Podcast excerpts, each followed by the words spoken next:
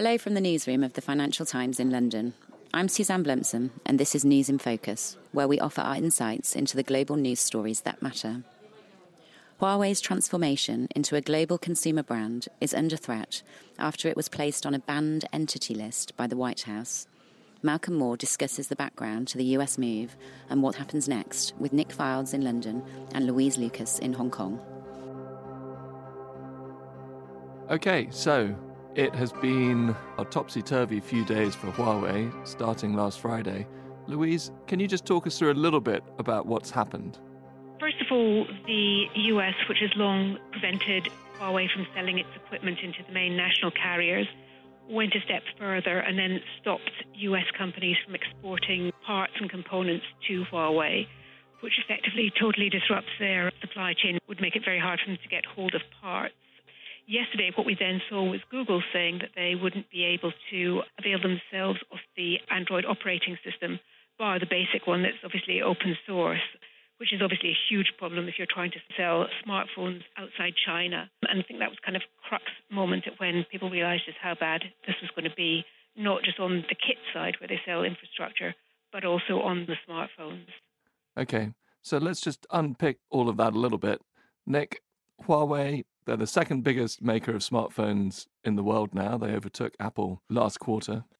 What do they need in terms of US components? So let's leave the Google thing to one side for a moment.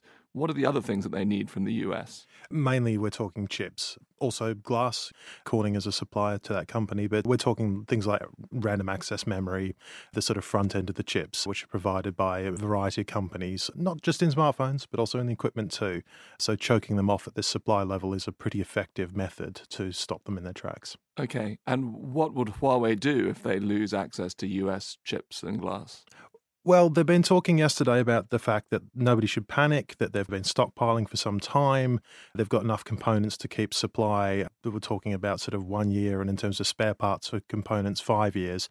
We'll see if that holds water because they're sort of in a hiatus period. But as it stands, especially on the software front, this is a really big moment. And how does the US justify this sort of ban, putting them on this list, which means US companies can't trade with them? It's national security, isn't it? They said they're using the cloak of national security, saying Huawei are a security risk. As we've heard in recent months repeatedly from US officials, they see them as an untrusted company that American companies shouldn't be dealing with. So, without much detail, without the smoking gun we've all been waiting for, they've taken this move to, as I said, sort of smother them basically at right. that supply level. Right. Are they worried about Huawei reverse engineering US technology and trying to steal chip design? It's always been a worry with Huawei and all Chinese companies going back to the company original business, which was more basic telecoms equipment, which American companies like Cisco were developing.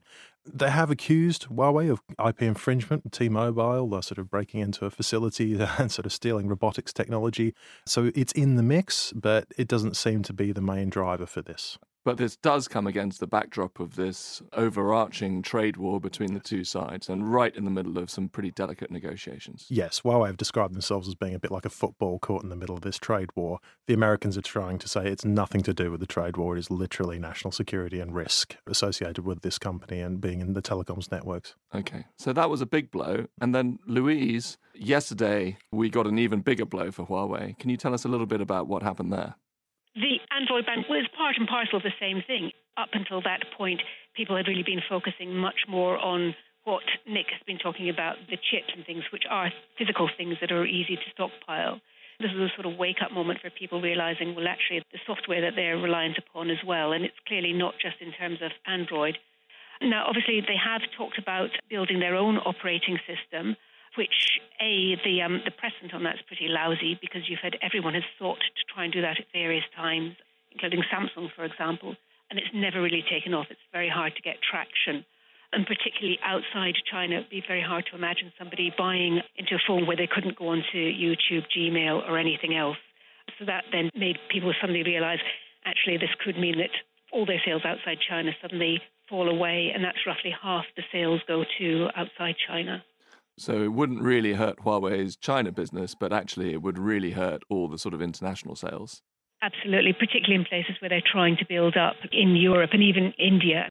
The other element of this is one of the reasons other operating systems, and there have been a lot, Palm, Nokia tried, Intel tried, BlackBerry tried, you know, these are big names with big customer bases, but part of the issue is scale. The Android and iOS between them have virtually 100% of the market. So if you're an app developer that's developing something that is going to fly with consumers, why would you develop for a Huawei system that potentially is only going to be available on a few phones? So it's a very high barrier of entry as opposed to five or six years ago now to be launching an OS.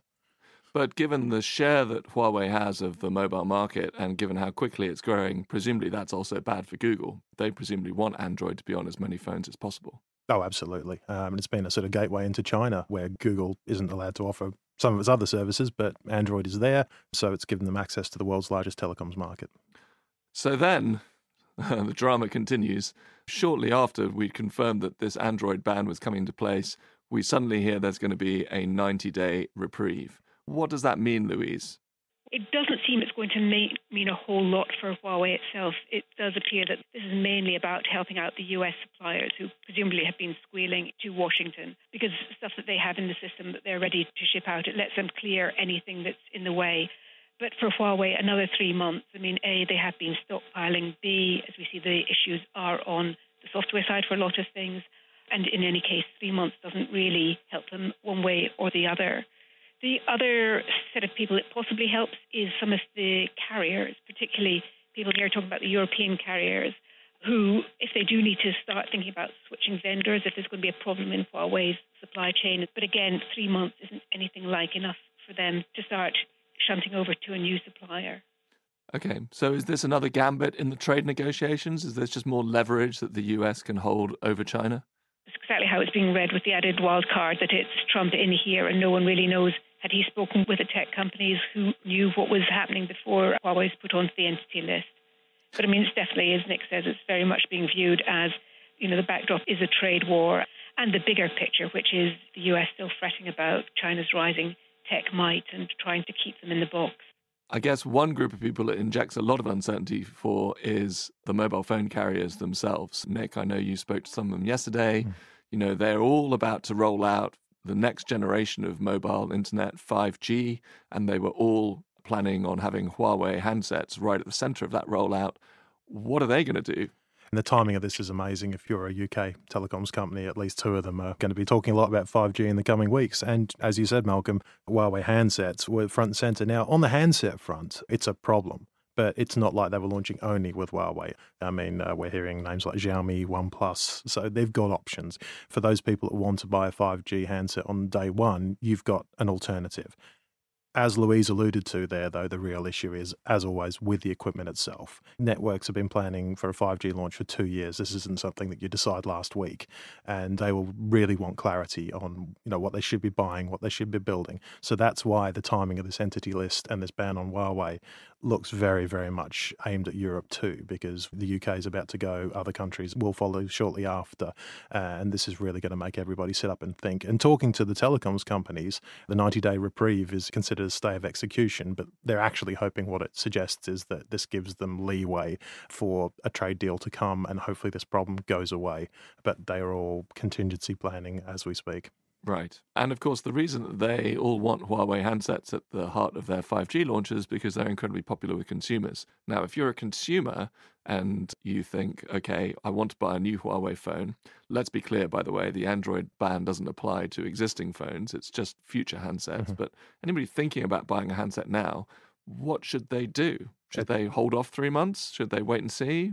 You've sort of answered the question. And I wouldn't walk into a Carphone warehouse and buy a Huawei phone now because you just don't know. There's so much uncertainty about it. So, in terms of a hammer to hit Huawei, this has proved very effective because they haven't just hit them at the political level now. This is the first time we've seen them hit the consumer level. And yeah, as I said, I mean, if I'm looking at a, a Huawei phone and reading these headlines, or if I'm looking at Xiaomi or OnePlus, what are you going to do? You're going to buy the one that you think is probably going to work in two years' time, which is the length of your contract. And Louise. The other point, Malcolm, oh. the other point is that you say, as we need to be clear, it doesn't affect existing ones. But that message is obviously going to be lost on a lot of consumers. And I think already in New Zealand, there was a rush of people trying to return their phones or worry about it. And, you know, the Huawei guy there to come out and say, no, no, you don't need to return your phones, you'll be okay. So there is a lot of confusion, especially when it comes to consumers. And Louise, from Huawei's perspective, what do they do over the next three months? Do they bank on a political solution or do they have any alternatives? There's not a great deal they can do in their three months. Their sort of line is, well, look, we've already gone into our contingency plans. We're not worried because we've done all these things that we've been doing. But I think that is just a reality that it may be a sort of stay of execution, but it's not really enough for them to turn things around.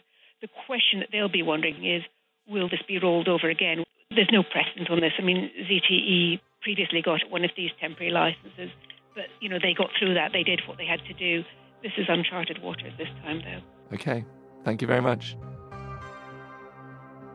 That was Malcolm Moore, technology news editor, talking to Louise Lucas in Hong Kong and Nic Fildes in London. Thanks for listening. Don't forget, if you missed our recent episodes on the political cost of Pakistan's IMF loan, the shocking truth about plastics in the world's oceans, or Twitter chief Jack Dorsey's fitness regime, you can find them all on the usual podcast platforms.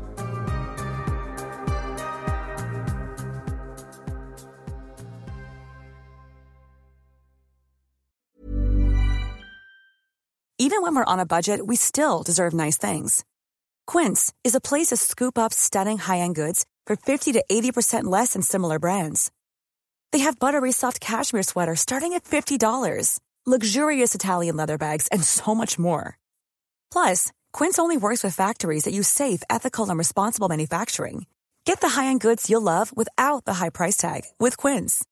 Go to quince.com/style for free shipping and 365-day returns.